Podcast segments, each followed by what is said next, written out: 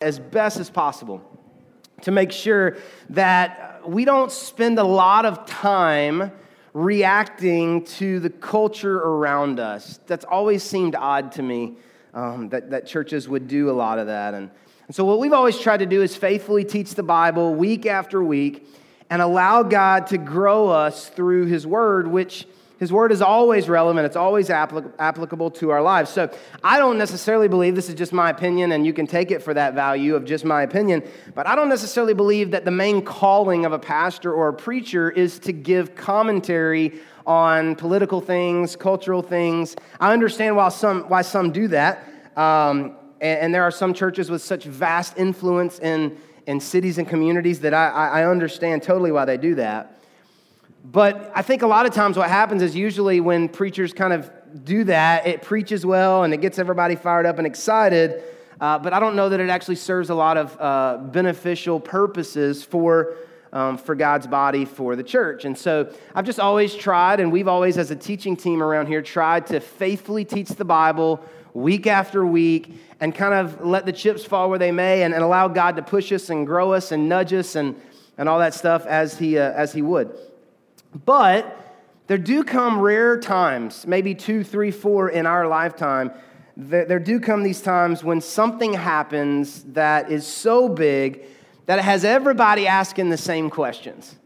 It's got everybody at work around the water cooler talking about the same thing. It's got everybody on Facebook talking about the same thing. It's got all your relatives. The text group chats are talking about the same thing. The radio's talking about the same thing. There are a few times in in our lifetime where this, this will happen. And when that happens, I don't think necessarily that the best uh, choice would be to ignore that. Uh, I think it would be to open up the Bible and to see uh, what God's word says about what everybody's talking about, right? All the questions that everybody seems to be asking. Let's try to find what God, uh, what God would say. So today, we're taking a break from our element series. If you've been here the last few weeks, really this whole summer for us has been about uh, studying the fruit of the Spirit. And we've been doing that for the last few weeks. We're going to start next week doing that again, uh, starting back with our element series. But I want this week, I want to take a break from the element series to teach on the topic or the subject of homosexuality, okay? Now, as a church family, I want us today to open up the Bible and read what Jesus and the Apostle Paul have to say specifically about homosexuality. And I want to do it in the same way that we have had Sundays where we have truthfully but uncomfortably talked about things like divorce, things like tithing, things like sleeping together before you're married, or any other topic that was tough to hear, right? And if you've been around here long at all, you know that we have made a commitment together to teach and learn from the whole Bible, even the parts that are uncomfortable or, or, uh, or convicting to our specific situation. And to your credit, I have to say this to your credit, you have always handled those Sundays with incredible grace and incredible courage. And I truly believe Unlike any church that I've ever been a part of, and I've been a part of, of several and, and been a part of some great churches, unlike any church that I've ever been a part of, you really do want to try and obey God with your whole life. You really do want truth. You really do want to take that truth and trust Jesus with your, with your whole life, even in the parts that are challenging or tough for us to hear. And we say this all the time around here, so if you've been around, you've heard us say this, but God blesses obedience. We say it all the time. God blesses obedience, but we also add this to it. But he really blesses heart obedience. That God blesses obedience, but he really blesses heart obedience, okay? Now let me say one more thing before we dive into the scriptures. My whole life and, and ministry, I have passionately strived to be as much like Jesus protecting the adulterous woman from the angry mob as I possibly can. And the worst part about today for me, just so you know, what's given me some nausea and some anxiety, the worst part about today for me is that some of you will hear what I'm saying and you're going to associate me with the angry mob. And, and that, and that, that really that kills me because that's not what we're trying to do today. If you know me and you know this church's heart, you know that we have been committed from day one to defending sinners, uh, defending sinners publicly and challenging them privately. We've preached about it, we've talked about it. We use the adulterous woman story in the Bible as a reference for really how we believe God wants us to handle people who are in public sin. We've used that as a model. And so we have used that model to talk privately to anyone and everyone who's struggling with any type of sin that they've either told us about or has become public. We've always used private settings to talk about that. And we've never used this stage and we've never used this pulpit to attack anybody or attack anybody's sin. And if you have an example of that, please come to me afterwards and remind me because that's just not, that's not what we do. So today, I'm not talking to anyone in here who is living a homosexual lifestyle. Because if, if we have talked about it, or, or we know, or, or you've talked to us about it, or whatever, we've talked privately, and you know uh, how we feel and what we feel the Bible says. So this is not necessarily for you today. I'm talking to the rest of us who don't maybe know what the Bible teaches, or we don't maybe even know what to believe when it comes up at work or when somebody asks us a question. We don't know what to say, we don't know what to believe. Or maybe those of us who think that we know what to believe, but we, but we maybe have a misinterpretation or an incorrect interpretation of, of the Bible. In John chapter 1, the Bible says that Jesus came to this world full of grace and truth. And it's our goal to be just like him. And all of us have a tendency to err on one side or the other of grace and truth, right? I mean, some of y'all in here, y'all are, y'all are truth bombers, okay? And you love truth, and anything other than truth makes you angry, and you, it, it, you feel called to be the defender and the proclaimer of truth. And I applaud that in you because I believe that God has put that desire in you. And others of you, you are the most unbelievable grace givers that I've ever been around in my life. You, I applaud that because I believe that God has put that inside of you. But no matter what side we tend to fall on, we have to be willing to also uh, go to or hang out in the other side if there are periods or seasons or circumstances that would cause us to be there. So, if you are a truth guy or a truth woman, there are times in your life where you got to put the truth weapons down and you got to walk over to the grace side and you got to shut your mouth and you got to be a grace giver, even though that's not your natural tendency. But it's also true for those of us who are grace givers that there may be times and there are situations where we have got to move over into the side of truth, as tough and as difficult as it may be, even though most of the time we're going to hang out in the grace camp, there are times we've got to go to the truth side. And we work very hard as a church to be a grace, grace first church.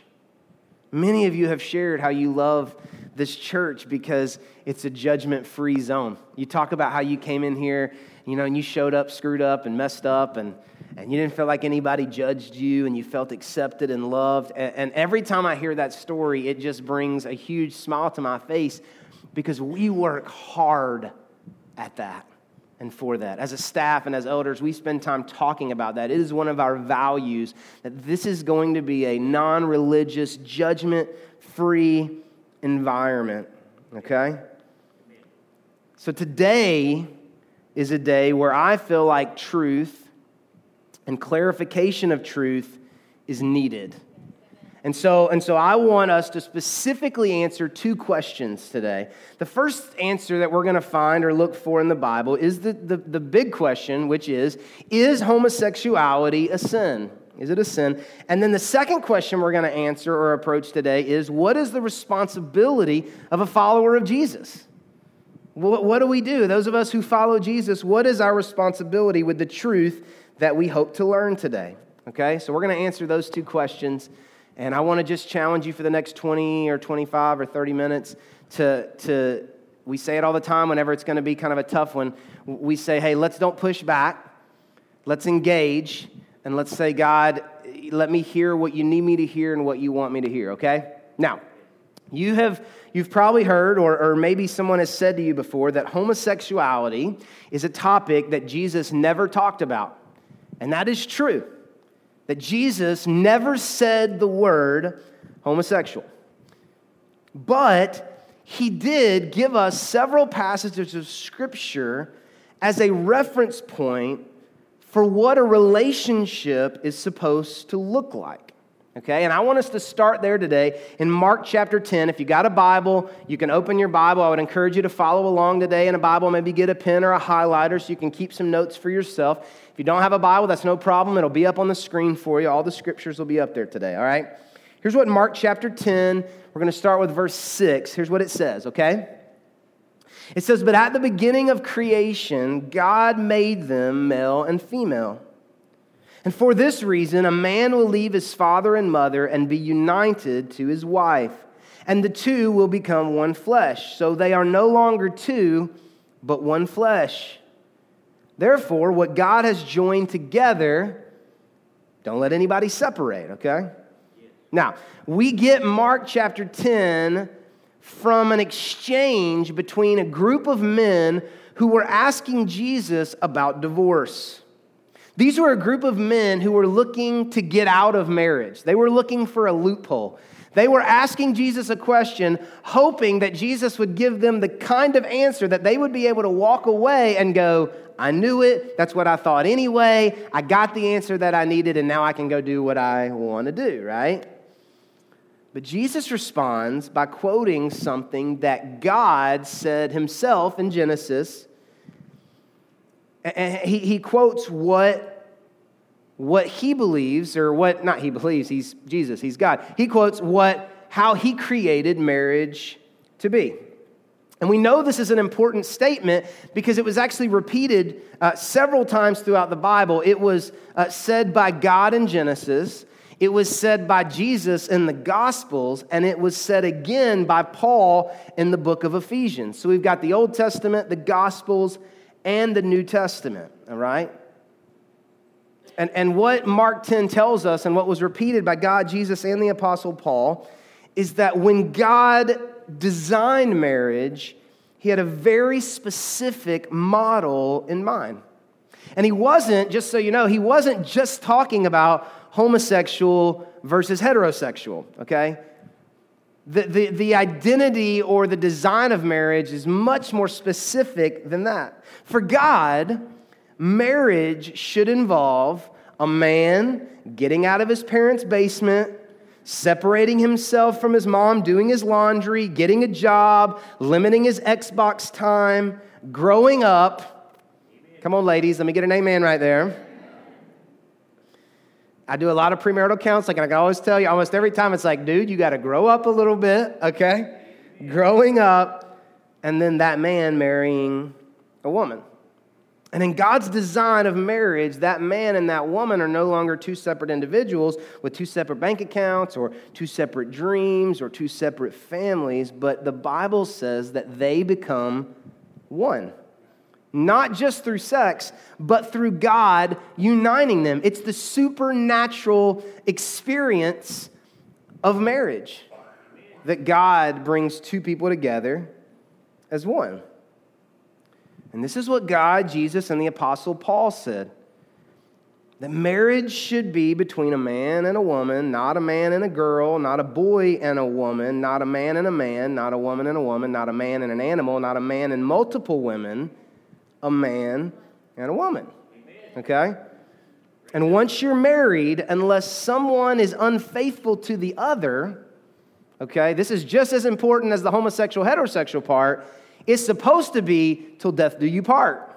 Okay? Till death do you part. Now, as far as the Bible is concerned, even though it's uncomfortable for us, and I understand the ramifications of what we're talking about, everybody's got a relative, a friend, someone that we care about, that we are, uh, in a sense, we're not talking about them, but we are talking about them through what we're reading in the scripture. But the Bible explains it very simply what God designed marriage to be. Now, here's the problem the problem is, is that as Christians, we have done such a pathetic job of modeling the kind of marriage that God designed. Okay? So we've had no more authority to try to stand and speak when we try to talk to anyone who disagrees with what marriage should be. Okay, the sanctity of marriage is about much more than heterosexual versus homosexual. And we can't just pick out that one issue and say that homosexuals are ruining the sanctity of marriage. Heterosexuals have been ruining the sanctity of marriage long before homosexuals ever asked to be married. Okay? So we can't just pick out that one topic. But regardless of how bad Christian heterosexuals have been at marriage, it doesn't change the truth that God, Jesus, and the Apostle Paul spoke about when they described or defined marriage between a man and a woman. So that's what the Bible teaches about marriage, but what about homosexuality in general? What if someone wants to be or feels that they are a homosexual, regardless of whether or not they could ever be married in God's eyes? What does the Bible say about that? Well, the Bible specifically addresses it. You may have heard people say things to you like, the Bible doesn't talk about homosexuality, or maybe you've heard somebody say, or maybe you've even repeated a statement like, well, the Bible does talk about homosexuality, but it talks about it in the Old Testament in the same way that it says we shouldn't eat shellfish. So if we're not gonna, if we're gonna hold that, then we can't eat, you know, shellfish or whatever that, that example, that argument has been made. And it's true that the Old Testament talks about homosexuality in the same way that talks about shellfish. That is a 100% true statement. But that's not the only place that the Bible talks about homosexuality. And so what I want us to do today is I'm just I just want us to put the Old Testament over here on the shelf because I can totally understand why someone would read some of those passages and read the passages around it and think, well, this is not relevant to where we are today. I understand that. It's not true, but I understand it, okay? So let's put that to the side. And what I want us to do is I want us to look at the New Testament, okay? And we're going to look at Romans chapter 1 and 2 and these are scriptures after Jesus died on the cross. These are scriptures after he was raised from the dead. These are scriptures that were written by the apostles for us as believers to live our lives by, okay? And Paul is describing people just like me and you, okay? So we're going to start Romans chapter 1. Romans chapter 1, verse 21, okay? And we're going to read a while and we'll stop and talk and then read and stop and talk and all that good stuff, okay? So, Romans chapter 1, verse 21. This is what it says it says, Yes, they knew God, but they wouldn't worship him as God or even give him thanks. And they began to think up foolish ideas of what God was like. As a result, their minds became dark and confused. Claiming to be wise, they instead became utter fools. And instead of worshiping the glorious, ever living God, they worshiped idols made to look like mere people and birds and animals and reptiles. Now, let's just stop right there for a second and understand what Paul is saying, because it's very important to where we're going, okay? Paul says that people knew God, okay? They knew of him, they knew about him, they had maybe even in their life experienced him or encountered him but they wouldn't or they couldn't worship him as truly God because there were things about God that they didn't like. So they decided that since there were things about God, this is what Paul's describing in Romans, that since there were things about God that they didn't like, they foolishly decided to create a version of God that removed the parts that they didn't like. So they could worship a God that agreed with them. The problem is that when you reconstruct God to agree with you, you're not worshiping God anymore. Okay? When you create a version of God that you're comfortable with, that's not actually God, you are worshiping a man made thing. The Bible would call it an idol. Um, and, and, most of the time it talked about idols in the sense of statues and, and, and rep, you know, replicas and things that were made. But really, an idol just means a man made thing. And when we read the Old Testament and we read stories about people worshiping like poles, like literally poles in the ground, They would leave God and they would go worship a pole in the ground. We read that and we're like, how dumb are they?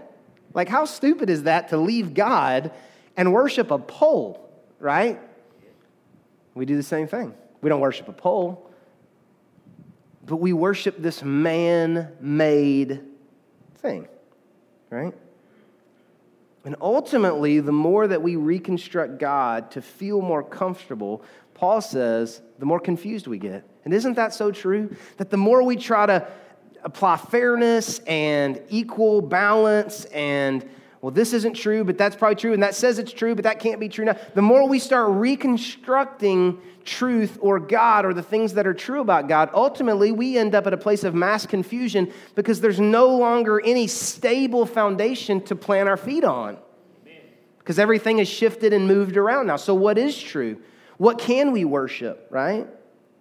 We do this all the time, right? Like we do this with um, natural disasters or world events, and I hear this a lot of times. Uh, but maybe after like a, a, tsunami that destroys or kills a lot of people or a country, or maybe a terrorist attack, we catch ourselves sometimes saying things or saying phrases like, I could never serve a God that, fill in the blank. Maybe you said that before. I could never serve a God that would take someone's baby that young. I could never serve a God that would allow planes to go into a building like that. I could never serve a God that would allow that many people to die uh, you know, from that type of natural disaster, right? And I understand what you're saying, and I understand what you mean, and I understand the confusion that you're dealing with or wrestling with, trying to understand why God would do things the way that He did it. But in those moments, we can't escape the truth of God.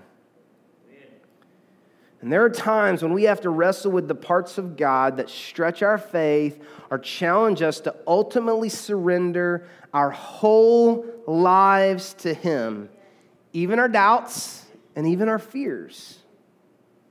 And we do this sometimes with scriptures or commands, right? Like the Bible or Jesus said, you know, forgive those people who have hurt you.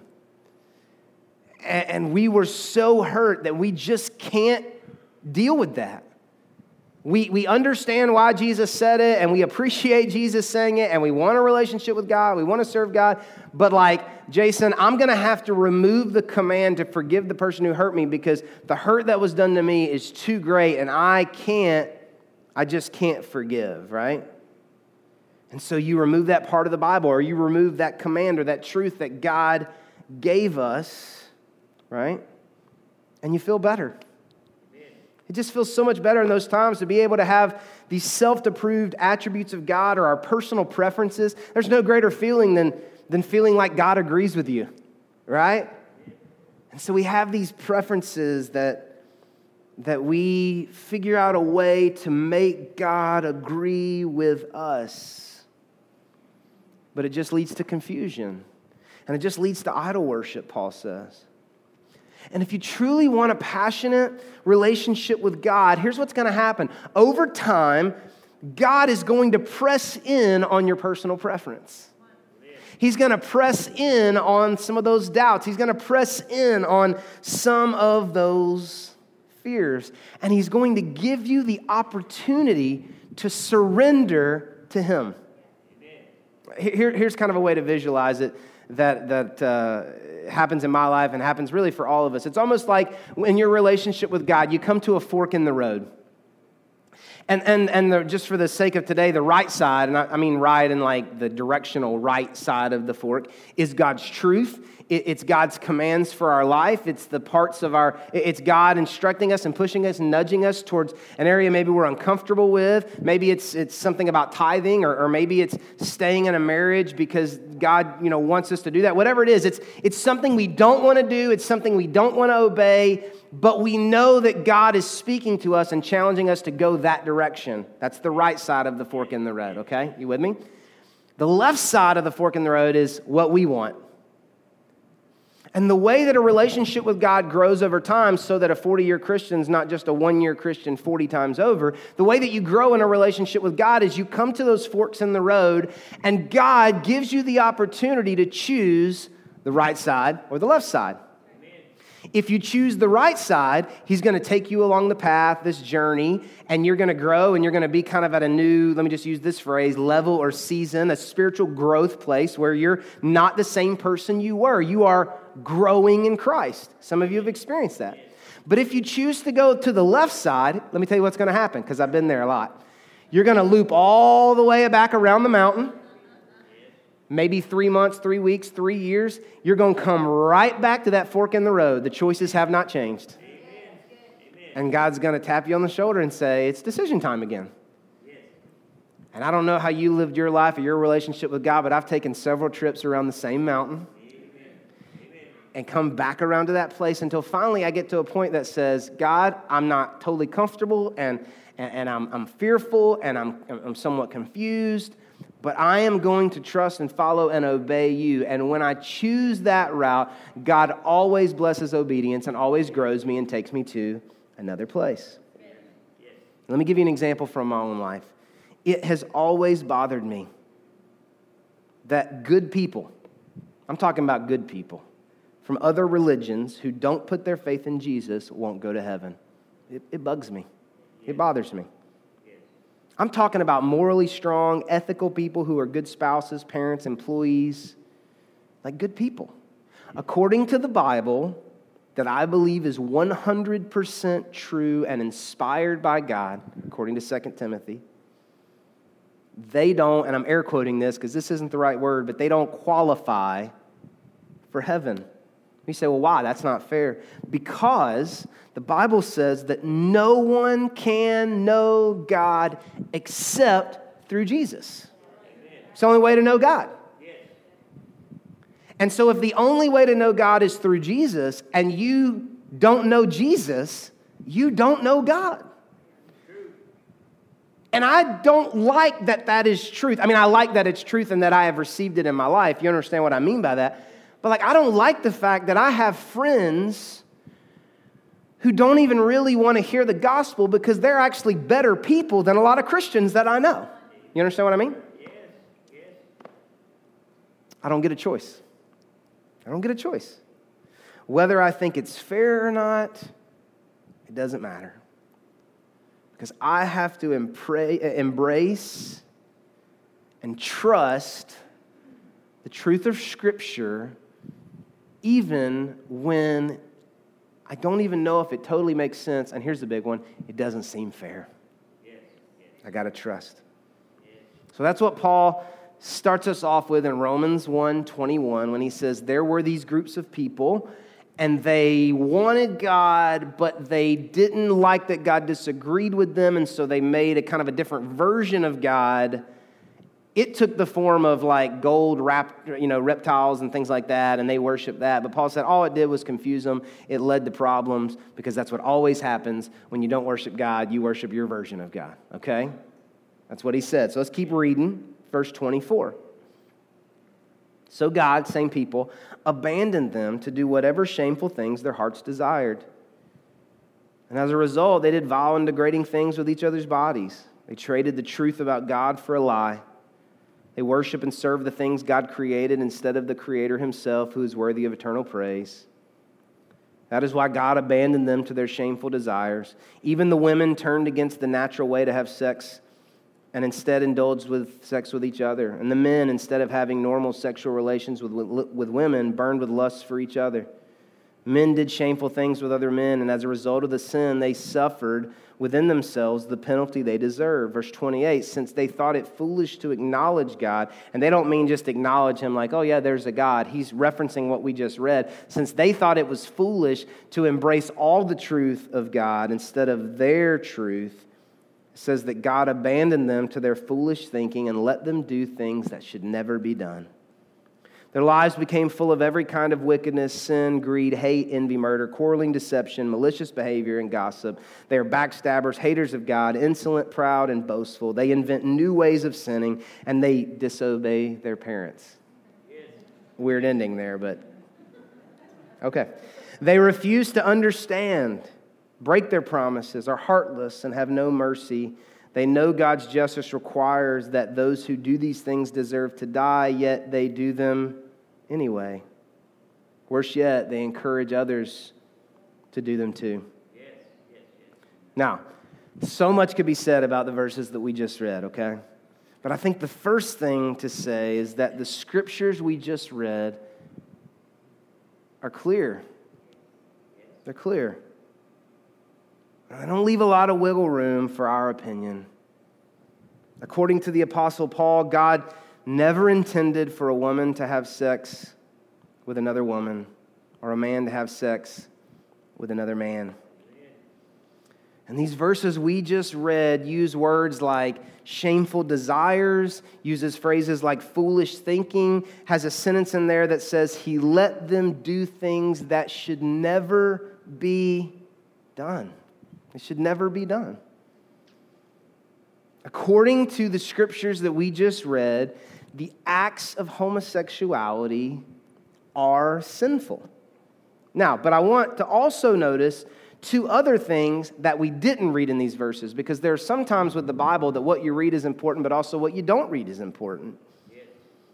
The first thing that we don't read is that the sin of homosexual acts is worse than any other sin.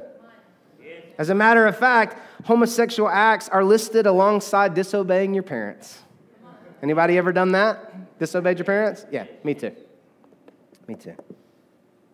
It's also listed along with greed, hate, envy, lying, gossip. Homosexual acts are sin. It is sin. But it's no different than other sin. Sin is sin. But there's another thing that we don't read that I believe is very important to notice.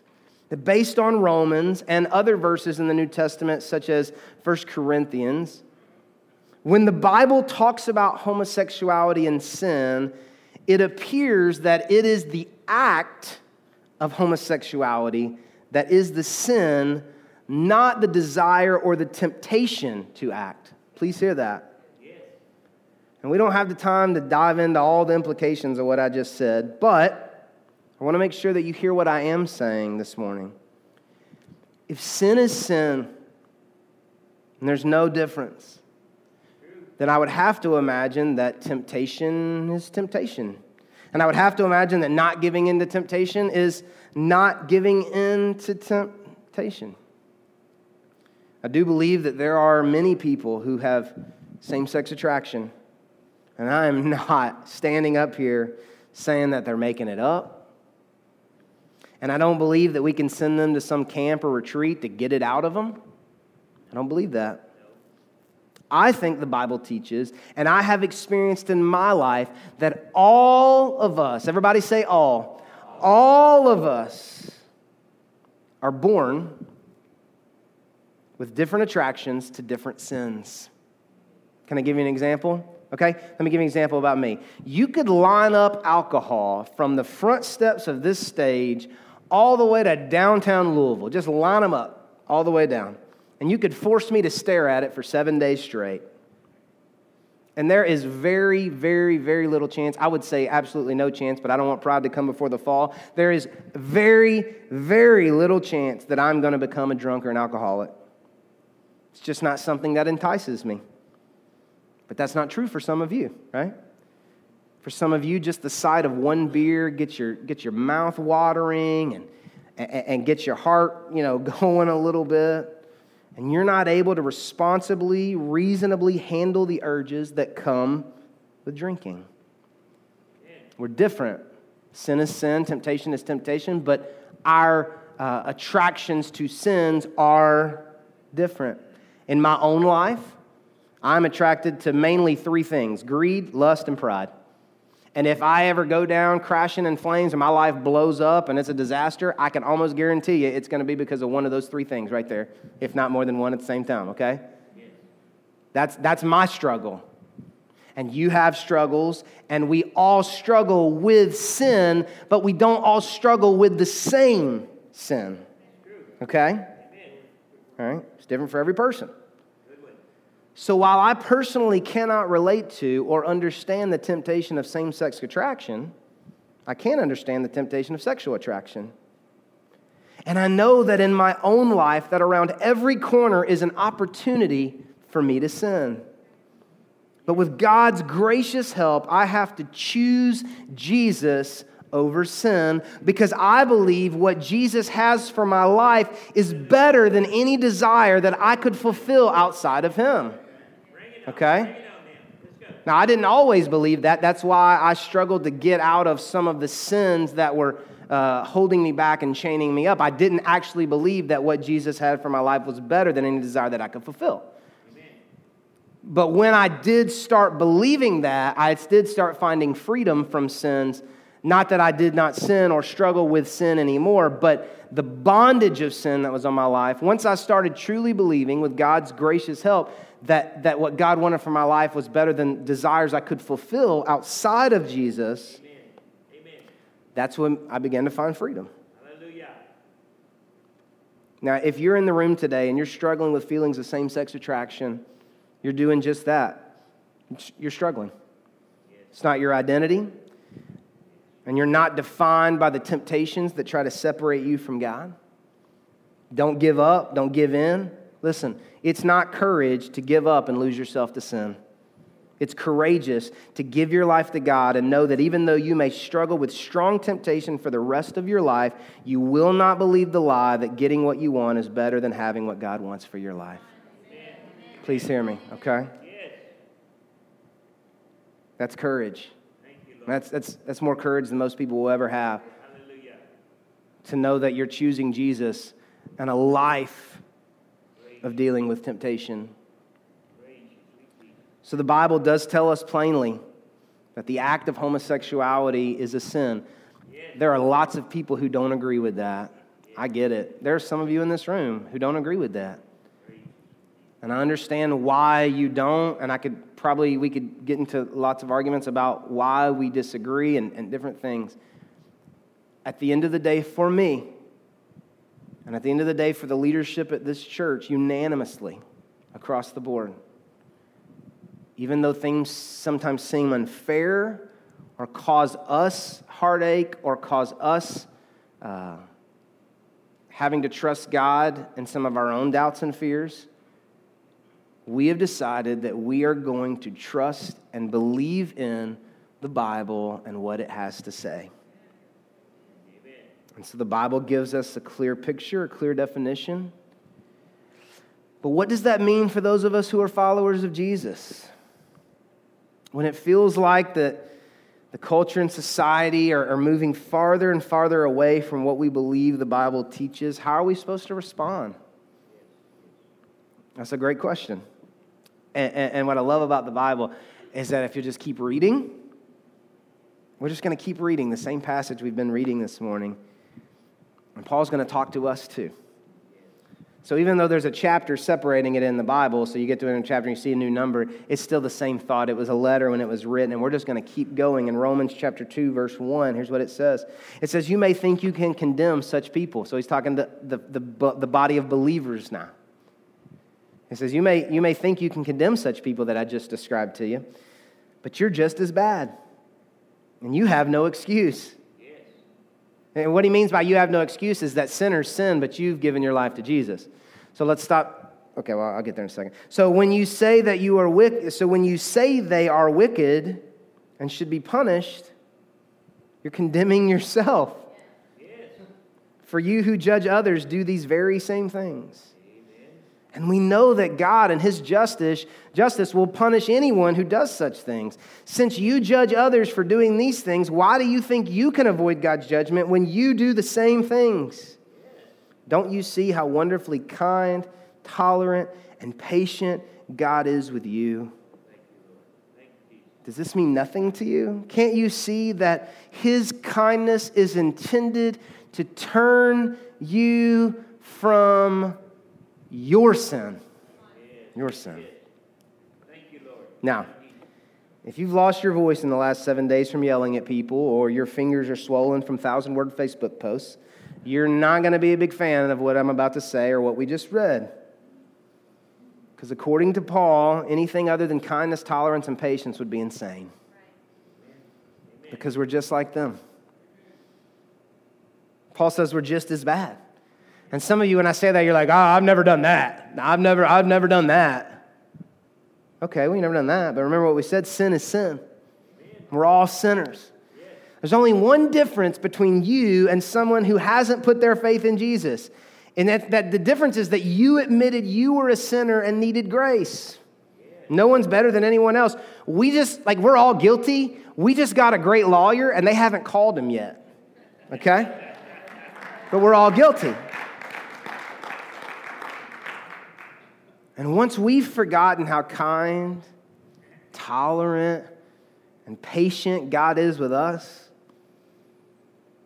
we, we cannot react with kindness and tolerance and patience to those around us who live and struggle with sin. I got up this morning early, couldn't really sleep, just thinking about today, and decided to go for a run. And so I'm running around the neighborhood, and that's some of my main praying time. And, and um, I always struggled to pray longer than like 15, 20 minutes. And I decided, well, I'll just pray when I run because it's going to take me that long to get back around. So that's kind of a lot of my praying time. And so I was praying, I just said, God, I, I thank you so much that when I disqualified myself a long time ago, you didn't disqualify me. God, I thank you that even though I've done more stupid things than a pastor should be allowed to do, I thank you that you didn't disqualify me, kick me out. I thank you for how patient you are with me, God. I think I'm just, just taking some time to thank God for how incredible He's been to me. And the moment I forget that, I stop showing that to other people. But if I never forget it, then my life will be filled with patience and kindness, tolerance. But even, I guess, more importantly than that is the bigger fact that there's absolutely no reason that anybody in this room should be offended by anyone's sin because you didn't pay the price for their sin. So they haven't committed an offense against you because you didn't die on the cross. So why are you so angry? What are you so mad about? They didn't offend you. They didn't, you didn't pay for their sin.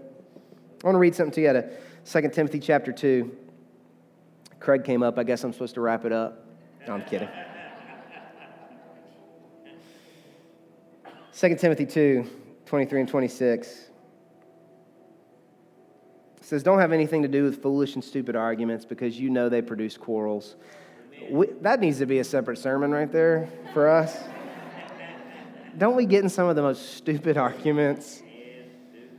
Thinking we're going to change somebody's mind, thinking they think they're going to change our mind. That's wrong. And we think they're going to change, we're going to change their mind. That's not true. Okay, 24. And the Lord's servant, that's us, must not be quarrelsome, but must be kind to everyone, able to teach, not resentful. Opponents. It's one of the few times that the Bible describes people who uh, are not believers in Jesus as opponents. Must be gently instructed in the hope that God will grant them repentance, leading them to a knowledge of truth, and that they will come to their senses and escape from the trap of the devil who has taken them captive to do his will. Look at verse 25. According to Paul, we should be filled with hope you say, What's the response, Jason? What do we do? According to Paul 25, we should be filled with hope. Our hearts should be filled with hope that God will grant someone repentance, give them a knowledge of the truth, and they'll come to their senses. Why? So we can say we were right and they were wrong? No. No. But so that they can escape from the trap of the devil who has them captive. Listen, the only way any of us ever came to our senses and asked God to take over our lives is because in a moment of grace and truth being extended, God gave us the knowledge of the truth. And our hope is that as we extend grace and truth to all sinners living with every kind of sin, our hope is that they would repent and escape from the enemy. And God doesn't need you to defend him. He doesn't need you to save the world. He already did that. God doesn't need you to inform anybody how bad they are, how evil they are. God isn't calling you to convict the world through Facebook. Doesn't work. All he's asking you to do is take every opportunity to be kind, have tolerance, show patience, and avoid arguments. Everyone has the right to be wrong. That's really what tolerance is. Tolerance is not that everyone has the right to be right, it's not that everybody's right, everybody can't be right. Tolerance really means that everybody has the right to be wrong.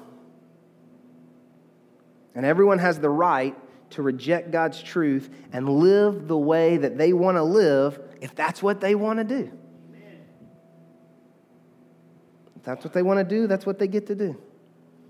I want you to remember what we read during our Thriving in Babylon series, which if you weren't here for that, go online, find the podcast, listen to those messages because it's it was eerily scary prophetic to where we were going.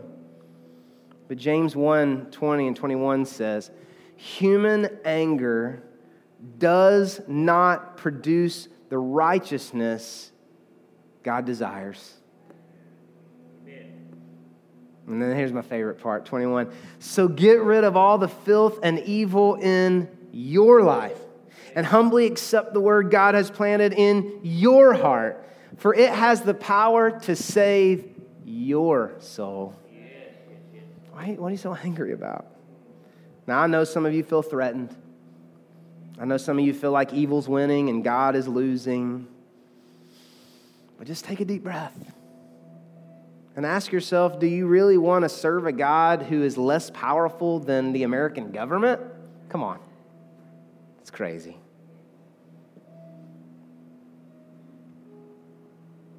As believers of, of God, like as followers of Jesus, we live our lives according to Scripture. But that doesn't mean that a, that a, that a uh, country's government does that. So, that, so our government is going to use the Constitution and define that how they will, whether you agree or disagree. They're going to, they're going to use the Constitution as their standard. And there are times when the Bible and the Constitution will disagree, but because of the constitutional rights, the right judgment is made even though it disagrees with Scripture from a national constitutional standpoint, we stand back and go, okay, that's not our standard, but that's their standard. Our standard is going to be the Bible. We're going to be patient, kind, tolerant, avoid arguments, be filled with hope, and pray our butts off for everyone who is trapped by the devil. Now, I want to I want to close today asking you two questions. I went really long today, but I felt like it was important to talk, so that's what we did. So um, I'm going to ask you two questions that I want us to close out with, and then we're going to take communion and worship for a few moments. I want to ask you two questions, and I want you to just use these questions to allow God to speak to you today, okay? Number one, am I conforming my life to God's truth? Or am I trying to serve a God who only agrees with me? And some of you will have to wrestle with that for the next few weeks, months even. Some of you will leave here today and you will say, I'm not going back to that church. It breaks my heart. It's made me sick the last couple days. Because in your life, at this moment, at this time, you do not want to accept God's truth if that truth would mean that there would be things that aren't fair to you. And so you're going to choose the left fork in the road. And God will bring you back at another time to that decision to be made. And I know that if you disagree with me, that sounds so arrogant. I understand. I don't, please hear my heart. It's not arrogance at all. My heart breaks. Breaks. But you've got to decide am I going to conform to God's truth and allow Him to bless obedience, or am I going to say, I do love God, but not this, this, this, this, and this? Because that would mean this. We say, God, I, I want you to have my whole life, my opinions and my preferences. I want you to have them. Second question Am I as concerned with my sin as I am the sins of others? Am I as concerned with my sin as I am the sins of other people?